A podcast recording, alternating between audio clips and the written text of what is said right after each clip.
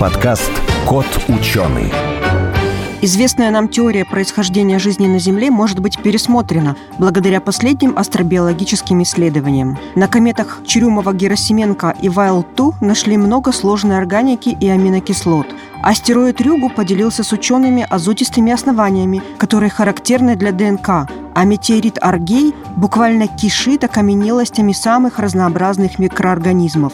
Космос не мертв, он населен жизнью в самых разных формах. Недавнее открытие палеонтологов, которые изучили образцы метеоритов, говорит о том, что жизнь на кометах и астероидах зародилась гораздо раньше, чем на Земле. Узнаем все подробности у нашего гостя, который исследовал инопланетную жизнь с помощью электронного микроскопа в своей лаборатории.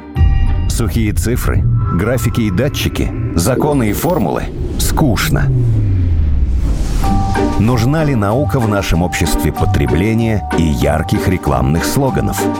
Пандемия и природные катаклизмы показали, что без науки нам в никуда. Это подкаст «Кот ученый», где мы попытаемся понять, что происходит в окружающем мире и постичь суть явлений. Сегодня в нашей студии Антон Рюмин, младший научный сотрудник сектора астробиологии лаборатории радиационной биологии Объединенного института ядерных исследований, Максим Абаев, шеф-редактор портала журнала «Наука и жизнь», я Елена Глещинская. Здравствуйте. Здравствуйте. Здравствуйте. Вот, Антон, у меня сразу к вам вопрос. Я видела книжку вашу, которая mm-hmm. рассказывает об окаменелостях микроорганизмов на метеорите. Для в меня... метеорите. Внутри mm-hmm. метеорита. Для меня это вообще просто какое-то чудо. Оказывается, что это вообще не новость, об этом знают давно, и вы постоянно находите эти следы микроорганизмов, исследуете их, и у вас есть какие-то результаты. Вот расскажите поподробнее. Да, на самом деле окаменелые микроорганизмы в метеоритах, их находки известны с 60-х годов 20 века когда в первых работах Бартоломью Нать с авторами опубликовал результаты находках так называемых организованных элементов в метеорите Аргей. И эти организованные элементы, они по своей форме, по размерам и вообще по составу из того, что они состоят, они аналогичны земным окаменелым микроорганизмам. То есть это вы находите внутри метеорита, или вот этот э, да. ученый, о котором вы упомянули, он нашел, что внутри метеорита есть на камушке след, отпечаток? В, в камне нет, внутри. не след, не отпечаток. Именно различные структуры, которые имеют форму трубок, шариков, шариков, спорами, шариков с шипами, которые аналогичные... Пример, это можно увидеть только под микроскопом? Это можно увидеть только под микроскопом. Как они это исследовали вот изначально в 60-е годы? Они растворяли неорганическую компоненту этого метеорита, и осталась только органика. То есть вот эти вот органические пленки различные, оболочки, они все сохранялись. Оболочки клеток? Оболочки клеток. Эти методы, которые применялись к, именно к метеориту Аргей, вот в данном случае, Такие же методы применяются для исследования земных горных пород на предмет палеоботаники, на предмет поиска спор, пыльцы и тому подобное. Ну, в общем, используется в палеоботанике для исследования земных пород. И тот же самый метод был применен к метеориту, и там было найдено огромное количество вот этих организованных элементов. Я точно цифру не помню. В общем, они посчитали плотность, сколько их количество вот этих штучек на единицу объема. Получилось примерно что-то между полутора и двумя тысячами штук на один кубический миллиметр вещества. Это прям целый там бульон бактерий. Да. Но по составу этот метеорит, как говорят геохимики, имеет кометное происхождение – он состоит из минералов в значительной степени, которые образуются при испарении воды. То есть он был когда-то частью кометы. Там очень много гипса, эпсомита, это такие минералы, которые при испарении воды, глинистых минералов. Осадочные по такие э, породы, Да, осадочные, осадочные угу. минералы, да. Подождите, я все-таки еще не могу поверить своим ушам о том, что угу. вы рассказываете. То есть был метеорит, он упал на Землю, да. его распилили, и где-то внутри. То есть это точно не засорилось? Точно не, пришло... не засорилось. Я об этом тоже еще могу подробно рассказать. Внутри этого камня были бактерии, которые непонятно... Окаменелые бактерии Нет, а вот водоросли. И они водоросли. Куда, и водоросли. Они же как-то туда попали, да? То есть да. они были в этой воде, которая находится в комете, скорее всего, там замерзли или жили там, упали на землю. Есть разные... И вы нашли, что они внутри да, находятся. Да, есть разные точки зрения, так называемая кометная панспермия, что жизнь была занесена кометами на Землю, В частности, она как бы на две подтеории Да. делится, что жизнь могла возникнуть в кометах, Мгм. и она там существует. Большую часть времени она существует в состоянии анабиоза, а когда комета подлетает к Солнцу, она как бы временно оживает, вода там немножко плавится. Она Они там делятся? делятся, фотосинтезируют, а потом, да, а потом оно обратно уходит вглубь космоса, от Солнца, все затвердевает, оно все приходит в анабиоз. Это такая интересная экзотическая теория. Некоторые говорят, что вот там высокий уровень радиации, там все живое может погибнуть, но с другой стороны, вот, например, э, недавно были эксперименты, по-моему, японцы проводили на МКС по выживаемости бактерий в космосе. То есть Да, они- да, я слышала. Да. Они, они там побольше половины выжили. да, они там значительной части выжили, причем они просто экспонировались как бы без особой защиты. А там, если говорить о вот этих организмах, они могли существовать в глубине породы под несколькими там сантиметрами или даже там десятками сантиметров или более льда, там горных пород, грязи вот этой всей, которая на кометах налипает. Поэтому здесь такой интересный вопрос об выживаемости. То есть там есть некоторые примерные прикидки, расчеты в различных исследованиях по экстремофилам. Экстремофилы — это такие организмы, которые могут выживать в экстремальных условиях, в том числе и при высоком уровне радиации, что бактерии именно в метеоритах, в различных обломках комет и тому подобное могут существовать в состоянии анабиоза очень длительное время. Вот, например... И вот другая гипотеза, как вы говорите, что это откуда-то... Да, откуда-то с другой планеты. Случайно. Например, да, например, если какая-нибудь комета летела вблизи другой, скажем так, населенной планеты. Вот она летит, и перед этим эта планета испытала удар какого-то астероида. Астероид выбил обломки этой планеты, которые приобрели достаточную скорость, чтобы улететь с орбиты этой планеты. И вот эта вот комета, как мусорщик такая, летит и собирает все, что ей попадается. И, в общем, вот эти обломки, комета могла вобрать в себя эти обломки. Тоже такая гипотеза Ну, есть. собственно, какие метеориты, например, с Марса, они же есть, там их вулкан какой-нибудь выкидывает, Да, или тот же самый Марсе нет, какой-нибудь вулкан, вулкан вряд ли, а вот удар астероидов вполне возможно, да. А вот все-таки с окаменелыми бактериями, вот, например, если взять этих палео, там, как они называются, палео, не, не геологи или... Ну вот я читал работы, Мгм. много работ, где ищут следы самой древней-древней жизни на Земле. Мгм. И там берут какие-нибудь породы возраста там, 3 миллиона лет, еще так далее, Мгм. и ищут следы, похожие на следы бактерий. Или... И Есть. все время возникают споры. Вот это бактерия или это не бактерия? Это там какие-нибудь химические процессы или это биологические? Определенности нету. А как же появляется такая определенность именно с метеоритами, когда вещества мало, образцы штучные, статистики не берешь? веще- Вещества мало, но в этом веществе, как я уже сказал, огромное количество этих самых как раз метеоритаргей, больше тысячи на один кубический миллиметр вещества. То есть мы там... То есть в земле в таких породах нет э, такого количества. э, Как правило, нет. В таком количестве не встречаем. А это не может быть тот же самый метеорит Земли? То есть в Землю что-нибудь Нет, упало, нет, вылетело нет, не и может быть, обратно? э, потому что исследовали изотопный состав этих метеоритов и выяснили, что в соотношении изотопов кислорода метеорит не земного и не лунного происхождения. А какого марсианского? Они или непонятны. Ну вот я и говорю, по траектории, по составу он кометного происхождения, а по траектории это комета либо семейства Юпитера, либо Галеевская комета. Известно, когда он упал, было множество свидетельств. Он во Франции в середине 19 века. Там астрономы тогдашние посчитали примерно траекторию падения, откуда он мог прилететь, там время суток и тому подобное. И выяснилось, что это вот какая-то комета такая. Ну, достаточно точного расчета не было. Как делают, допустим, сейчас, да? Да, Это, достаточно точного не было, но геохимики этот метеорит вдоль поперек исследовали, и уже известно, что он э, не земного происхождения. А вот вернемся к принципиальному вопросу. Я все-таки хочу докопаться до этого. Мгм. То есть получается, что не только в этом метеорите и в других метеоритах Да. вы нашли похожие Мгм. структуры. Мгм. Они в разных метеоритах друг на друга похожи, то есть эта жизнь была одинакова везде. Какие-то похожи э, низкоорганизованные бактерии, то есть есть ничатые бактерии, вот эти коки, а, Коронавирусы есть? а вирусы, насколько мне известно, в ископаемом состоянии не, Не сохраняются. не сохраняются. Жалко. Есть какие-то вирусы, которые найдены, вот, мол, в вечной мерзлоте, но они найдены благодаря условиям консервации, так скажем. Ну ладно, это такой вопрос был, это у меня вдруг тут возникла А так, теория да, вы- происхождения вы ска- коронавируса, вы скоп- но она не в подтвердилась. состоянии. Есть, кстати, тоже различные теории происхождения всяких эпидемий, то, что есть такая даже экзотическая теория, поскольку, знаете, ученые-теоретики, они немножко сумасшедшие, они могут такие дикие предположения делать. Мы знаем, что огромное количество, там, сотни тысяч тонн космической пыли каждый год на Землю падает. Метеориты, пыль, постоянно все сыпется.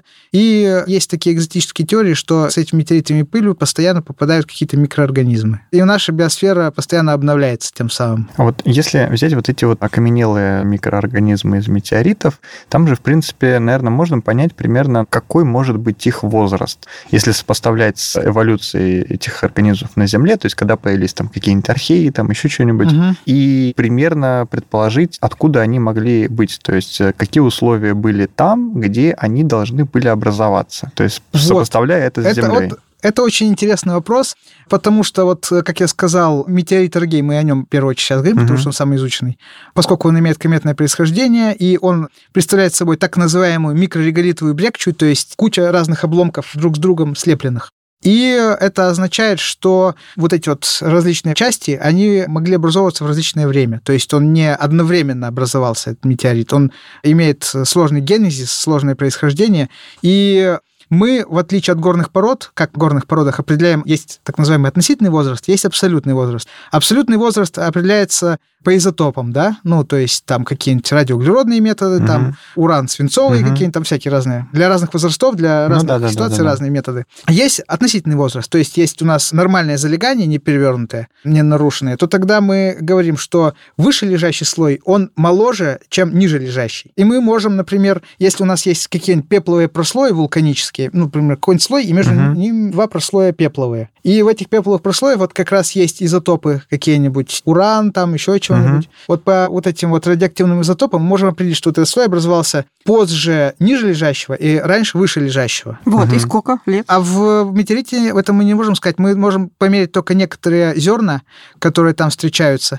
И эти зерна имеют разный возраст. Самые древние, как говорят, это досолнечные алмазы, там в некоторых публикациях пишут, возраст сопоставим с возрастом Солнечной системы. Там от 4 с лишним, там вплоть до 5 миллиардов лет, ну, там разные цифры, разброс данных. То есть это какое-то вещество, которое было еще до образования Солнечной системы. Да. То есть или а остатки а самые, какой-то что, другой мы, системы. Мы, мы знаем, а что... самые молоденькие частички? А, а, а самые молоденькие несколько миллионов лет. По разным работам, опять же, если верить результатам этих авторов, есть там по магнетиту, есть по вот этим зернам, так называемых досолнечных алмазов, ну, по различным методам они смотрели, мерили, прикидывали, и, в общем, возраст самых древних зерен несколько миллиардов лет, самых молодых несколько миллионов лет. Вот такие дела. А дальше мы точно сказать не можем, что когда образовалось, потому что это такая мешанина, в отличие от Земли, где мы можем сказать, все понятно, что оно постепенно все накапливается, то там такая мешанина, что при испарении воды вот это все, которое было разнесено на большое расстояние, оно как бы сжималось и скапливалось. Почему там такое большое количество этих самых микрофасилий, потому что они сжались из большого объема при испарении маленький камень. То есть получается, что, например, можно не привязываться к эволюции там, жизни в Солнечной системе, то есть зная, когда там появились планеты, на них появилась вода, и, например, mm-hmm. можно считать, что запустился какой процесс образования жизни. А то, что до Земли были какие-то там осколки каких-то старых, не знаю, там, а планетарных вот, систем, сейчас, на которых уже что-то было. Сейчас... А может быть, это было в этом первичной этой звездной пыли, а не обязательно на каких-то планетных планетных системах эта жизнь могла зародиться. А вот как раз есть, например, такой исследователь из университета Кардиф, по-моему, Викрамасинг он вообще считает, что жизнь могла разноситься космической пылью. Ну вот, да, там концентрация вещества больше в космической пыли, и вот в этих туманностях, э, в облаках. И там оно все насыщеннее, и там Но с другой могло... стороны... И там тепленько, там не холодно. Но, там могло... но с другой стороны, высокий уровень радиации, и бактериям, там, организмам от нее как бы особо не спрячется в маленьких ну, пылинках. Для, для эволюции это... все равно нужна какая-то большая там планета, не знаю, там астероид или еще что-нибудь, где можно там поплавать, поразмножаться, поэволюционировать. Ну да, ну нужна а для организмов живых нужна жидкая вода. Дальше насчет кислорода это такой вопрос сложный, потому что есть организмы, которые нуждаются в кислороде, а есть, которые не нуждаются. Поэтому здесь такой вопрос отдельный. То, что мы знаем по земным организмам, большой разброс в температурах, то есть э, некоторые организмы, в том числе и водоросли эукариотические, могут жить в Антарктиде, прямо во льду Антарктиды. В вулканах находят. В вулканах, да. Разброс температуры от минусовой не от нулевой даже, а от минусовой, до там 150 до 200 даже градусов могут жить некоторые в горячих источниках. Я вот недавно статьи читал по экстремофилам, там чуть ли не по 200 градусов некоторые выживают. Большой разброс солености, там говорят, что вот ну, некоторые суперсоленые озера, все мертво, там ничего жить не может. Может. И есть экстремофильные бактерии, которые и живут и в суперсоленых, гиперсоленых озерах, и могут жить в каких-нибудь там очень токсичных условиях. Например, есть некоторые грибы, которые питаются топливом от ракет. Вы знаете, в Байконуре, когда запускают ракеты, там есть очень токсичное ядовитое топливо, которым питаются грибы. Они как раз вот эти баки топливные обрастают. И, Давайте да. я продолжу этот список. Э, таким образом могут быть и бактерии, которые вполне себе нормально живут при высокой радиации. Что им может? Да, есть бактерии, которые живут в ядерных реакторах. Ну вот, э, вот, значит, везде они могут жить. Вот я так себе из школьной программы, извините, еще представляю себе бактерию, там же ядро, да, там угу. какая-то там органы, клетки, клетки. Все это вы видите каким образом? Ну, то есть это следы от них остаются, отпечатки или что в окаменелостях? Ну, во-первых, чтобы подтвердить. у бактерий ядра нет, есть только у эукариот, а так мы видим то же самое, что мы видим в земных породах. Это замещение вот этих самых бактерий или водорослей угу. окружающей породы. То есть ну, происходит вы, диффузия. Все равно есть, можно найти какие-то пленки, да, там? Или... Да, пленки, вот эти вот оболочки находят. Если мы вот это вещество неорганическое растворим при помощи там кислот, щелочей, то останется нерастворимая компонента, она устойчива к различным вот агрессивным химическим средам. Тот же самый метод, который в палеоботанике используется. И мы найдем вот как раз огромное количество вот этих вот органических пленок, вот этих вот шариков, которые из органической оболочки, из полисахаридной состоят. Шарики, трубочки, разветвленные всякие ветки, можно так сказать. И все это вы видели в микроскоп? Это все мы видим в микроскоп, но есть такой момент, что мы смотрим при помощи сканирующего электронного электронного микроскопа, он смотрит это все дело в объеме. Он смотрит рельеф образца. Там есть детекторы, которые смотрят либо рельеф, либо плотность. Детектор вторичных электронов и детектор отраженных электронов. Первый смотрит рельеф, второй смотрит плотность. Дальше мы можем посмотреть состав с помощью вот этого рентгеновского энергодиспенсионного микроанализатора можем посмотреть элементный состав. Причем как из точки, так и из области с какой-то нами выбранной, и либо вообще по всей площади наблюдаемого образца. Можем посмотреть двухмерную карту распределения элементов, где каких элементов больше, где каких меньше. И тем самым мы смотрим, чем это представлено, чем это замещено. Там, например, вот эти вот шарики, которые мы смотрим, если их не растворять, ничего, то они в значительной степени замещены минералами железа. Например, магнетит или перит в меньшей степени, в основном магнетит, пики железа и кислорода. А в жизни чем шарики эти были? А в жизни эти шарики были водорослями. Если мы видим шарики спорами. По морфологии, вот мы, например, применительно к современной биологии, мы, если, например, микробиологи, допустим, да, обнаружили какой-нибудь микроорганизм, и чтобы его идентифицировать современный микроорганизм, мы используем анализ там ДНК и тому подобное, чтобы определить в современной систематике, к кому они относятся. Но применительно к палеонтологии мы такое проделать не можем, потому что после смерти все вот это вот разрушается достаточно быстро. И бактерии, как выяснено в экспериментах, замещаются минералами из раствора, окаменевают буквально там за считанные минуты. За считанные минуты? За считанные минуты. Вот, например, наш зубной камень – это окаменелое сообщество бактерий. Он может за считанные часы образоваться, зубной камень, если вы не знали. Если недостаточно хорошо следить за чистой полостью рта, то тогда можете у себя вырастить колонию такую окаменелую, кусочек окаменелого сообщества бактерий. Вот не надо, давайте не надо. Я просто, знаете, почему я столько вопросов задаю? Я хочу какие-то неоспоримые такие факты и доказательства, которые скажут, да, сто процентов это были водоросли. Сейчас скажу, какие есть доказательства в пользу того, что это были водоросли. Во-первых, поскольку мы пользуемся палеонтологией морфологическими методами мы смотрим на морфологию, то есть размеры и форма этих объектов. То есть они имеют достаточно высокую степень симметрии, шарики с порами и все такое.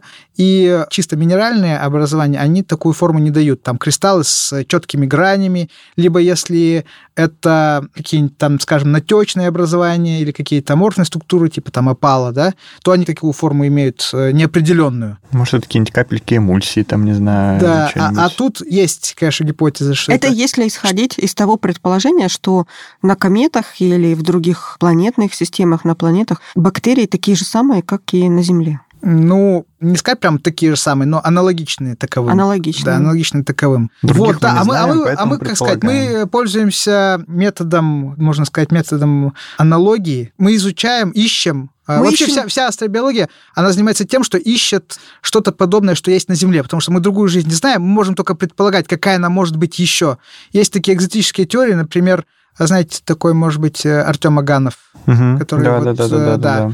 А, вот как-то на лекции сказал, что мы моделировали в своей этой программе успех, какие различные соединения азотные бывают. Он говорит, что при высоких давлениях азотная химия еще более разнообразна, чем углеродная. То есть, если так предположить, на какой-нибудь планете с очень высокой давлением, с плотной, очень сильной атмосферой, теоретически может образоваться азотная жизнь. Но мы на Земле этого не видим, поэтому мы ничего об этом сказать толком не можем. Мы только углеродную жизнь ищем, как у нас на Земле. Мы ищем только то, что мы знаем. Да, мы ищем только то, что мы знаем, или похоже на то, что мы знаем. И ищем в том месте, которое к нам прилетело и упало. Да, вот есть две категории метеоритов. Почему тогда не нашли вот этого вот всего, допустим, на Марсе или на Луне? Я вот общался с профессором Гувером из НАСА, и его спрашивал, а там на Марсе что-то такое искали? А он говорит, нет, не искали, потому что там у них другие задачи. Они в основном химию смотрят, геологию, вот этого всего дела. Для этого достаточно нужно много образцов, которые нужно испортить. Да, И нет пока такой возможности, да? ну, во-первых, нужно их отобрать, как-то отправить на Землю, и тут уже исследовать.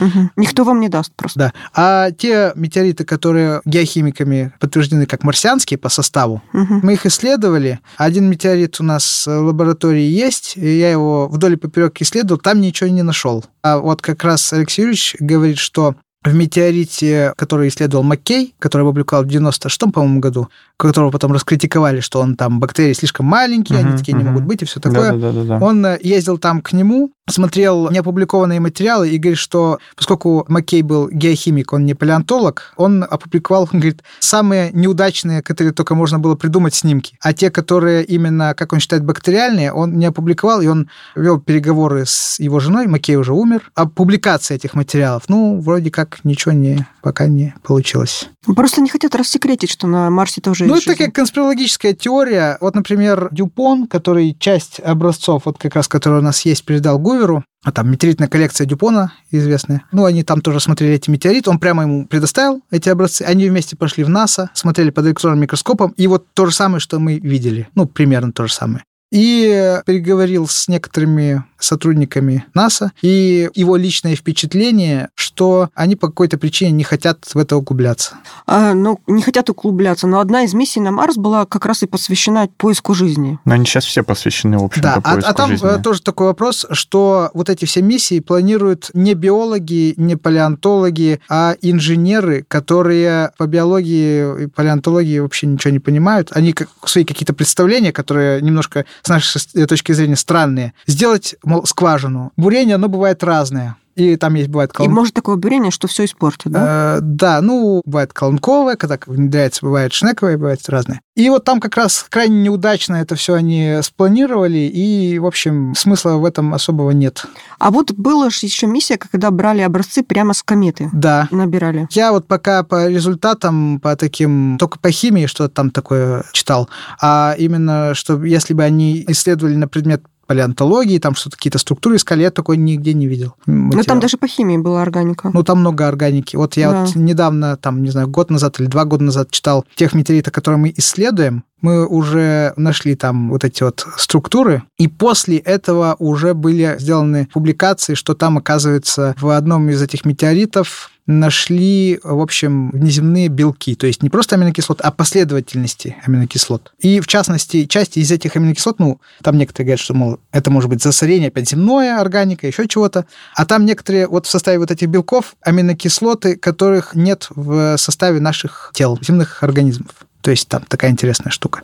Есть так называемые протеиногенные аминокислоты, а есть непротеиногенные. Мгм. То есть, а там вот вообще экзотические какие-то Ну, аминокислоты. было бы интересно взять образец с метеорита, который в космосе, или с Мгм. кометы, которая в космосе, и его исследовать, чтобы не было никаких э, к вам вопросов, что это какое-то загрязнение. Или на палеонтологические А- исследования это А вот мало я как влияет. раз э, читал статью 15 года, там специалисты из Нидерландов исследовали тот же самый метеорит Аргей на предмет засорения. Но они тоже подтверждают, что там в статье написано огромное количество вот этих вот структур, и они использовали сверхчувствительное оборудование, которое, чтобы детектировать, засечь э, какие-то последовательности РНК, там, ДНК земных бактерий, чтобы там обнаружить земное засорение. И у них вывод такой, э, там у нас, кстати, в книжке есть ссылка на их работу, Вывод у них таков, что значимого земного засорения нет при большом обилии вот этих вот структур. Почему об этом не пишут в учебниках? Ну, потому что учебники, как я заметил, они отстают от края передового науки лет на 50